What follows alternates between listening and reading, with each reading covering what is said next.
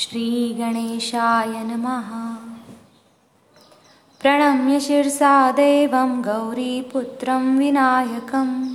भक्ता वा सत्स्मरे नित्यम् आयुर्कामार्थसिद्धये।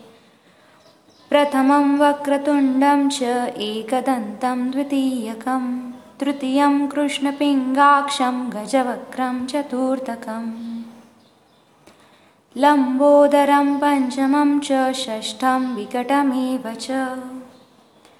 सप्तमं विघ्नराजेन्द्रं धूम्रवर्णं तथाष्टकम्।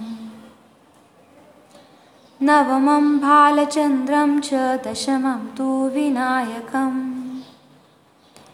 एकादशं गणपति द्वादशं तु गजाननम् द्वादशैतानि नामानि त्रिसन्धय्य पठेन्नरः। न च विघ्नभयं तस्य सर्वसिद्धिं करं प्रभु।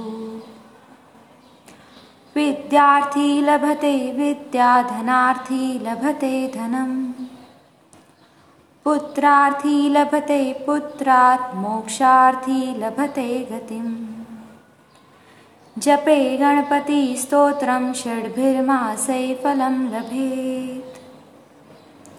संवत्सरेण सिद्धिं च लभते नात्र संशयः। अष्टभ्यो ब्राह्मणेभ्यश्च लिखित्वा या समर्पयेत्।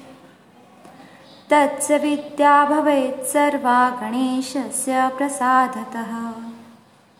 इति श्रीनारदपुराणे सङ्कटनाशननां श्रीगणपतिसूत्रं सम्पूर्णम् श्रीगणेशार्पणमस्तु